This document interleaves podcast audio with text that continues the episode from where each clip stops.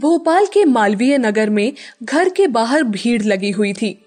सावित्री देवी का आज सुबह सुबह ही निधन हो चुका था। परिवार के नाम पर उनकी एकमात्र बेटी मीरा राजपूत थी।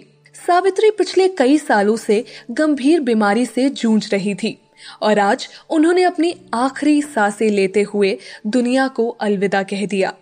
मीरा की उम्र 21 वर्ष थी। वो कॉलेज के अंतिम वर्ष में थी। सावित्री का निर्जीव शरीर उसकी आंखों के सामने सफेद चादर से ढका हुआ पड़ा था। मीरा की आंखों से आंसू बहते जा रहे थे।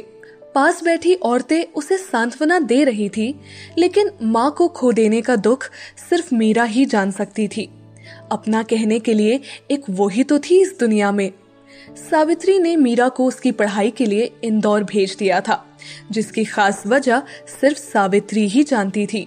इंदौर में मीरा नेशनल कॉलेज में पढ़ती थी और उसी कॉलेज के एक हॉस्टल में रहती थी। मीरा बहुत ही कम बोलने वाली लड़की है। वो अपना अधिकतर समय किताबों में ही बिताया करती थी। कॉलेज में उसकी एकमात्र दोस्त थी निधि व्यास, जो कि इंदौर में रहती थी अपने परिवार के साथ। निधि और मीरा दोनों बहुत अच्छी दोस्त थीं। कॉलेज के 2 साल दोनों ने साथ साथ ही पूरे किए थे, लेकिन निधि मीरा को अब बहुत कम जान पाई थी। वजह थी मीरा का अंतर्मुखी होना, या शायद हालातों ने उसे उम्र से पहले ही परिपक्व बना दिया। मीरा इस बार बिना निधि को बताए भोपाल आ गई थी। सावित्री के अंतिम संस्कार की तैयारी हो चुकी थी। जब उनके पार्थिव शरीर को ले जाया जाने लगा तो मीरा जोर जोर से रो पड़ी। औरतों ने उसे संभाला, लेकिन कोई उसे रोक नहीं पाया। वो दौड़कर बाहर आई और कहने लगी, हम भी साथ जाएंगे। बिटिया, औरत शमशान में नहीं जाती है। वहां खड़े एक बुजुर्ग ने कहा, हमें कुछ नहीं सुनना, हम भी साथ जाएंगे। मीरा ने कहा, चलने दीजिए काका, मुख अग्नि के लिए किसी अपने का होना भी जरूरी है, और आजकल क्या लड़का क्या लड़की, चलने दीजिए। पास खड़े विश्वनाथ ने बुजुर्ग आदमी से कहा। सभी वहां से सावित्री का पार्थिव शरीर लेकर निकले। आंखों में आंसू भरे, हाथ में अग्नि का पात्र पकड़े मीरा चले जा रही थी। उसके बेजान पैरों में जैसे हिम्मत ही नहीं थी। माँ के साथ उसने बहुत कम वक्त गुजारा था। न जाने वो कौन सी वजह थी जिससे माँ ने उसे हमेशा खुद से दूर रखा। सोचते हुए और बीती बातों को याद करते हुए शमशान आ चुका था। सावित्री का अंतिम संस्कार किया गया। एक लौती वारिस होने के कारण उसी ने मुखाग्नि भी दी। उन पलों में मीरा को संभालना बहुत मुश्किल हो रहा था। वहां मौजूद सभी की पलकें नम हो गई। 1 महीने बाद मीरा इंदौर आई। उसने कपड़े बदले और अपनी बुक्स उठाए कॉलेज आ गई।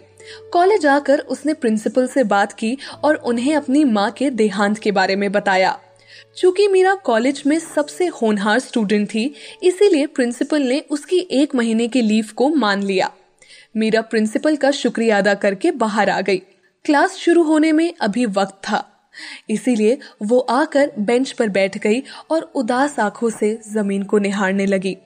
तभी एक जानी पहचानी आवाज उसके कानों में पड़ी। ओ मैडम जी, कहाँ थी इतने दिन? ना फोन ना मैसेज, आखिर चल क्या रहा है तुम्हारे दिमाग में? मीरा आवाज की दिशा में पलटी। सामने निधि खड़ी थी। मीरा ने कोई जवाब नहीं दिया तो निधि उसके पास बैठ गई और प्यार से कहा, क्या हुआ मीरा, सब ठीक तो है ना? निधि की बात सुनकर मीरा की आंखें डबडबा गई। उसने नीचे जमीन की ओर देखते हुए कहा, माँ नहीं रही निधि। क्या? ये कब हुआ और तुमने मुझे बताया क्यों नहीं? निधि ने चौंकते हुए कहा। क्या बताती निधि, मैं खुद भी नहीं जानती थी कि माँ किस दर्द से गुजर रही है। मैं कुछ जान ना पाऊं, इसीलिए उन्होंने हमेशा मुझे खुद से दूर रखा, और देखो वो हमेशा हमेशा के लिए मुझसे दूर चली गई। कहते कहते मीरा की आंखों में आंसू भर आए। निधि ने मीरा का हाथ अपने हाथ में लिया और उसकी आंखों में देखते हुए कहा, तुम अकेली नहीं हो मीरा, मैं हूं ना तुम्हारे साथ, दोबारा ऐसी बात मत कहना। मीरा ने निधि को गले लगा लिया। निधि उसे हिम्मत बंधाती रहती। क्लास का वक्त हुआ तो दोनों उठकर क्लास की ओर चली गई। मीरा को अपना ख्याल रखने का बोलकर निधि घर चली गई, लेकिन आज उसका मन बहुत उदास था। वो बस मीरा के बारे में ही सोचती रही। अगली सुबह हॉस्टल वार्डन ने मीरा से कमरा खाली करने को कहा। पिछले 1 महीने से उसके कमरे का किराया नहीं आया था। मीरा ने कुछ दिन की परमिशन मांगी, लेकिन वार्डन ने साफ शब्दों में उसे कमरा खाली करने को कह दिया। किसी ने उसकी मदद नहीं की। मीरा ने अपना सामान समेटा और बैग में जमाने लगी। उसके पास जो पैसे थे वो तो माँ के अंतिम संस्कार और उसके बाद के कामों में खर्च हो गए थे। अनजान शहर में आखिर मदद भी ले तो किसकी। मीरा बहुत ही स्वाभिमानी लड़की थी और इसीलिए उसने अपनी ये परेशानी निधि को नहीं बताई। भोपाल वापस जाने के अलावा मीरा के पास अब और कोई रास्ता नहीं था। अपने बैग लेकर वो हॉस्टल से निकल गई। निधि जब कॉलेज आई तो क्लास में मीरा को ना देखकर उसने अपने साथ बैठी रागिनी से पूछा, जो कि उसी हॉस्टल में रहती है, ए रागिनी, मीरा कहाँ है? वो कॉलेज क्यों नहीं आई? अरे तुझे नहीं पता क्या, आज वार्डन मैडम ने उसे हॉस्टल से निकाल दिया।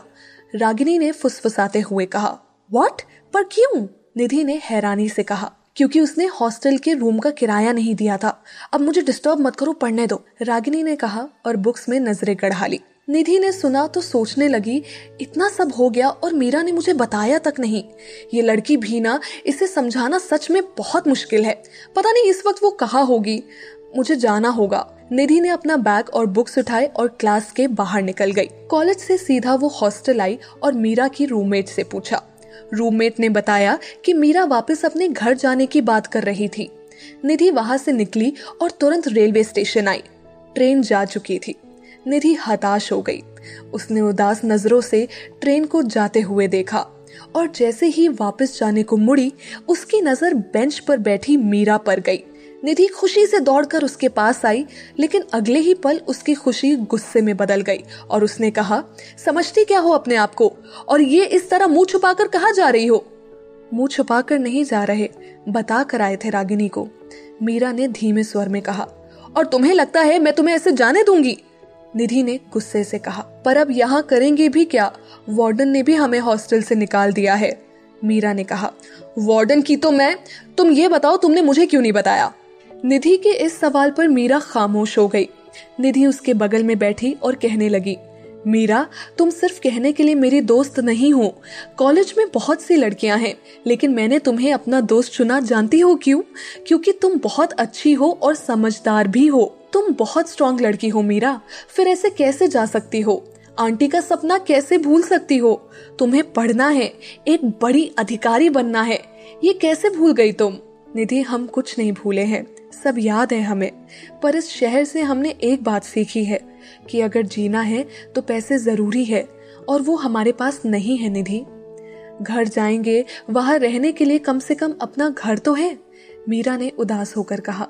हो गई तुम्हारी आदर्श वाली बातें, तो चले, निधि ने उठते हुए कहा। कहाँ? मीरा ने कहा। कोई सवाल नहीं, उठो और चलो, कहकर निधि ने एक बैग खुद उठाया और दूसरा मीरा को थमा दिया। दोनों बाहर आई। निधि पार्किंग से अपनी स्कूटी निकाल लाई और मीरा को साथ लेकर चल पड़ी। निधि के पीछे बैठी मीरा के मन में सैकड़ों सवाल उथल पुथल मचाए हुए थे। मीरा जब भी इस शहर से जाने के बारे में सोचती, ये शहर उसे वापस अपनी ओर खींच लाता।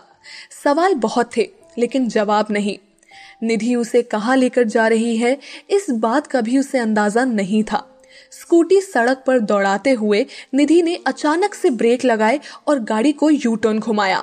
क्या हुआ? इधर कहाँ जा रही हो? पीछे बैठी मीरा ने सवाल किया। हॉस्टल, निधि ने कहा। लेकिन क्यों? मीरा ने कहा। तू चल तो बताती हूँ, कहकर निधि ने स्पीड बढ़ाई और कुछ वक्त बाद दोनों हॉस्टल के सामने थे। निधि ने स्कूटी साइड में लगाई। उसने मीरा का हाथ पकड़ा और उसे लेकर अंदर चली आई। वार्डन सामने ही खड़ी मिल गई। निधि उसके सामने आई। उसने अपने जेब से कुछ रुपए निकाले और वार्डन के हाथ में थमाते हुए कहा, ये रखो अपने पैसे, और आज के बाद किसी लड़की को इस तरह से हॉस्टल से मत निकालना। वक्त पर किराया देंगे तो कोई क्यों निकालेगा, पर ये लड़कियां घर वालों के पैसे तो ऐश में उड़ा देती हैं और फिर किराए के नाम पर रोने बैठ जाती हैं। वार्डन ने मुंह बनाकर रुपए गिनते हुए कहा, चुड़ैल, तेरी हिम्मत कैसे हुई मेरी दोस्त के लिए ऐसा बोलने की? मैं तेरा मुंह नोच लूंगी, निधि ने वार्डन से उलझते हुए कहा।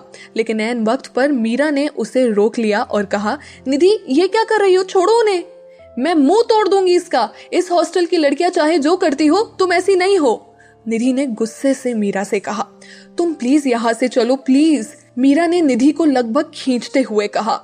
निधि वहां से चली गई तो मीरा वार्डन के पास आई और बहुत ही धीमे स्वर में कहा, निधि ने जो किया उसके लिए हम माफी मांगते हैं मैम।